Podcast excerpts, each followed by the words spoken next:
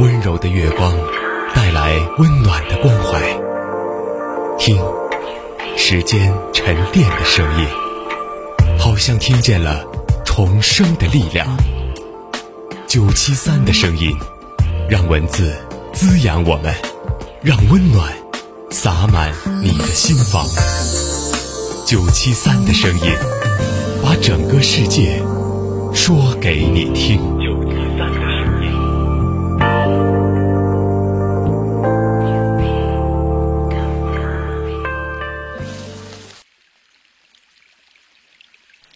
大家好，这里是九七三的声音，我是主播小牛。今天和大家分享的文章是：与其抱怨，不如改变。生活当中，你最怕遇到什么人？借钱的、嘴碎的，还是催婚的呢？其实啊，我更怕是遇到祥林嫂，逢人就说自己的不幸，把别人当垃圾桶一样接收自己负能量的人。我表姐就是这样的人。两年前呀。在老家家族聚会的饭局上遇到她，她都是一副不修边幅追着孩子喂饭的形象。我呢习惯化妆，跟家人外出时也会稍微打扮一下。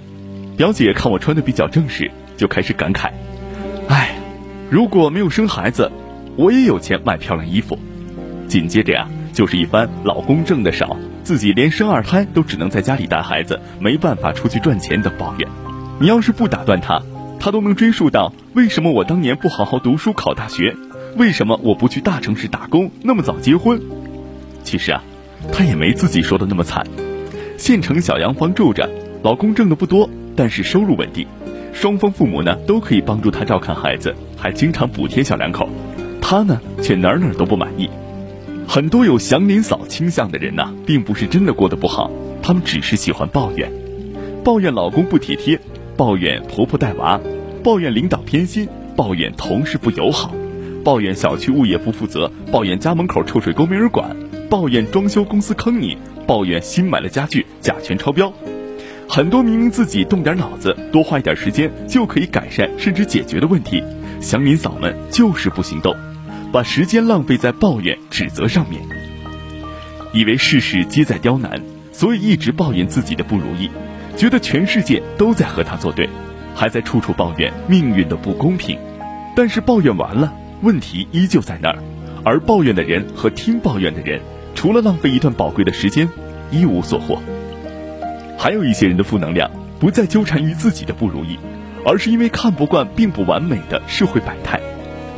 我曾经暗恋过的一个学长就是这样的，他充满了社会责任感，但他表达的方式时常让周围的人觉得过于激进。他口才很好，曾经是学校辩论队的主力，打比赛时也总是慷慨激昂，让观众也会觉得热血沸腾。他关注社会问题，会给当地报纸投稿，抨击一些不道德、不合理的现象。在生活里面，他也经常收不住，喜欢吐槽这个，抱怨那个。很多人都说他是一个愤青，没想到，毕业以后，他选择回乡创业，做果蔬物流，还帮衬村里面搞电商扶贫。和一家电商巨头平台谈好合作那一天，他发了一条朋友圈：“学生时代的我总是在提出问题，希望不久的将来自己能够变成解决问题的那一个人。”几年过去，我才明白他这条朋友圈的意思，并不是说那些总喜欢批评外界的人不好，而是对于他而言，所谓成长就是放弃一些低质量的抱怨和批判，这是他对于自己提的要求。参加工作以后。他的朋友圈里几乎看不到那个曾经的愤青，取而代之的是一些更加理性的思考。他曾经还是一个鞋控，喜欢买各种各样的好鞋。后来因为经常下乡，车开不进去，叫走土路，太费鞋，干脆呀买了几双廉价的胶鞋换着穿。如果在以前，他大概要质问一下村里面、镇里面为什么不能好好修路，搞得一下雨满是泥泞，然后抱怨完了就没下文了。现在呀。他把关注点从自己的鞋变成了更有建设性的意见，写了一篇调研报告，从财政支出、修路对村民生活的影响等，详细论述了修路的必要性，尝试着去推动修路这件事。我不会说学生时代的那个愤青学长不好，毕竟啊，正是那样的犀利吸引了我。但如果时过境迁，他依然停留在耍嘴皮子的层面，我大概也会觉得很幼稚吧。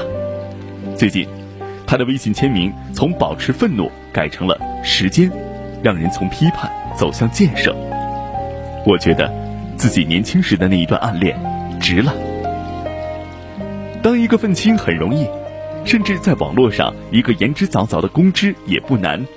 只要你有社会敏感度，敢说会说，并且啊擅长撩拨大众的情绪，有几个粉丝也不是难事儿。你有没有发现呢？那些意见领袖比你还爱抱怨呢，甚至能够把吐槽的话说的是天花乱坠，富有新意。其实啊，很多的大 V，只是在帮助你宣泄情绪，讲你想听的话，骂你想骂的人，而真正有独立思考的，不去刻意迎合的，少之又少。白岩松算是一个。做新闻，他已经是行业的标杆儿他是最擅长提出问题的主持人，曾经多次在新闻直播当中质问办事不力的官员，不管人家级别多高，只管把人问得直流冷汗。白岩松今年已经五十多岁了，年过半百，虽然还是那股凌厉作风，但除了提出问题之外，他越来越提到的一个词是建设，不懂得明哲保身那一套，一心做实事，这样的格局。比那些只能在社交平台上骂骂咧咧、所谓的公知，不知道要高出多少。有一些人是靠激发公众情绪、引发集体焦虑出风头，这样的人除了图一时口舌之快，对于现实问题并没有解决的能力。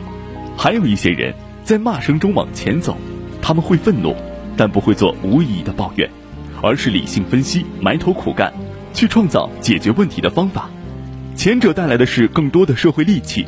后者却可以给你的生活带来实实在在的改善，就像白岩松说的：“如果没有人去建设，没有人再去做具体的事情的时候，这才是真正的悲哀。”什么时候？当你遇到问题，不是第一时间吐槽，而是在搞清楚问题根源基础之上，理性的思考解决方案。恭喜你，你已经是一个聪明人了。